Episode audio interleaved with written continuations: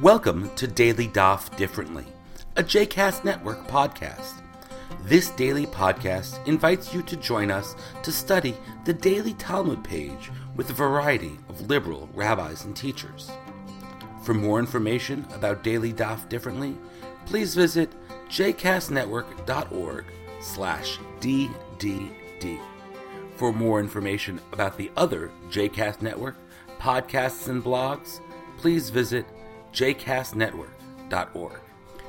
Hello and welcome again to Daily Daf Differently. Jeremy Kalmanowski with you, learning Tractate Yoma, page 72, continuing on the conversation begun yesterday about the 8 garments specific to the Kohen Gadol and the 4 garments to typical Kohanim.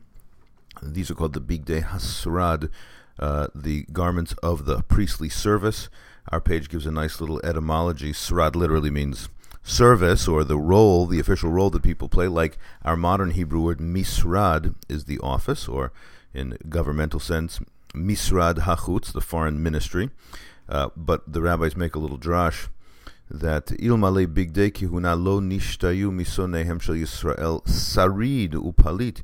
Sarid literally means a remnant, or a palit is a refugee. If it weren't for the priestly garments, not a single one of the, it says euphemistically, the enemies of Israel, meaning Israel, none of us would survive if it weren't for the saving power of the Bigday Kehuna.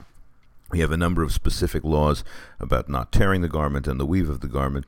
In the course of this, we get to a discussion of some of the clay sharet, the clay mikdash, the actual physical items that were part of the temple, and we go on to make a metaphor from the items themselves and the description of them given in the Torah to the people who use them. You know, for the rabbis, in a very real way, the Torah is just about the Torah. It's just about this divine communication that they find infinitely meaningful, that its depths reveal layers upon layers of meaning. And rabbinic culture is about the engagement with the Torah. So the rabbi's self-conception emerges through some of the midrashim that they will make here on our page. And I'll just read you now some from the Bet Daf, from the Bet side of the Daf. And it notes that Betzalel, the artisan back from the book of Exodus, made on the various items a zer, a kind of a ridge, or a decorative edge that it was a little bit wider than the table or the mizbeach itself, the altar itself, or the ark in which the tablets of the law were kept. So the word zer, that little ridge, is taken to be related both to the word zar, foreigner, and zer itself is a kind of jewel or crown or adornment. And so we're going to make some meaning out of this. Amar Rabbi Yochanan, Shlosha zerim hen. There were 3. Rabbi Yochanan said there were 3 of these zerim in the tabernacle, as Betzalel made. Shel mizbeach, Shel Aron, Vishel shulchan, for the altar, for the ark of the covenant, and for the table in the tabernacle. Shel mizbeach, zacha Aharon unitalo. The zer, the ridge, the decorative ridge, also known as a kind of a crown. Aaron had that crown, and he bore that crown. Shel shulchan zacha David unitalo. On the table, David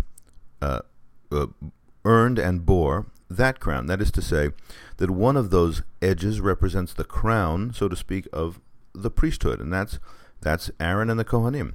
One of those represents David and Melucha, the political kingship. But the rabbis are very insistent to let you know that those 2 things may have been dynastic, they may have been hereditary, but the one that matters most of all isn't like that. Shel Aron, the zer, the ring, the decorative ring around the ark, Adayan Munachu, it's still waiting there. Kol Harotze Likach, Yavov Yikach. And anybody who wants to bear that crown may come and get it. Shema Tomar Pachothu, maybe you think that it's not as important as the crown of kingship or the crown of the priesthood. Talmud Lomar, Bi Melachim Yimlochu. You must consult instead the verse from Proverbs chapter 8. It is thanks to me that kings rule. One can imagine the rabbis in the Beit Hamidrash, in their study house, somebody giving that as a sermon to the students. You know, you can imagine somebody saying, yes, there are priests, and yes, there are kings, but the real kings are those of us who busy ourselves with wisdom.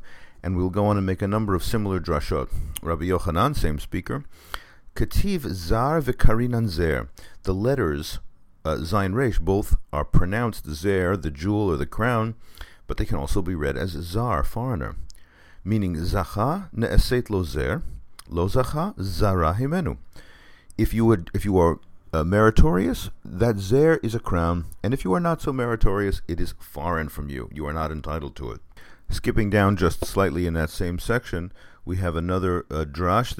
It said that Betzalel was supposed to cover with gold the Aron, the Ark for the Covenant, mibayit umichutz, both inside and out. Amar Rava kol tamid chacham she'en tocho kivaro, eno tamid chacham. Rava says that any sage whose inside does not match their outside, that is to say, who's not a person of integrity, is no sage at all. That is reported, by the way, in Tractate Brachot as being written on the doorway to Rabban Gamliel's study house. We don't let anybody in who's not in fact morally excellent as well as intellectually so. Skipping down a couple of lines, we have another teaching. Amar Rabbi Shmuel bar Nachmani, in the name of Rabbi Yonatan, he quotes a verse from Proverbs 17. What is the worth of the fool to purchase chokhmah, wisdom when they have no heart? And they say, Oy lahem lasonehem shel tamidei chachamim. Woe to the enemies of the sages. They use that euphemistically, the enemies of the sages. They don't want to say, woe to the sages. They mean, that's what they really mean. But they say, woe to the enemies of the sages. She'oskim b'Torah, who study Torah ve'ein bahem yirat shamayim. Yet they have no fear of heaven. Okay, you can be intellectually sharp, yet lack reverence, and that's not good. Machriz Rabbi Yanai, Chaval al deleitle darta v'tar'al darate avid. In that vein, Rabbi Yanai says, "Woe to those who have no home, yet build a gate for the home that they don't have." In other words, the point of Torah study is reverence.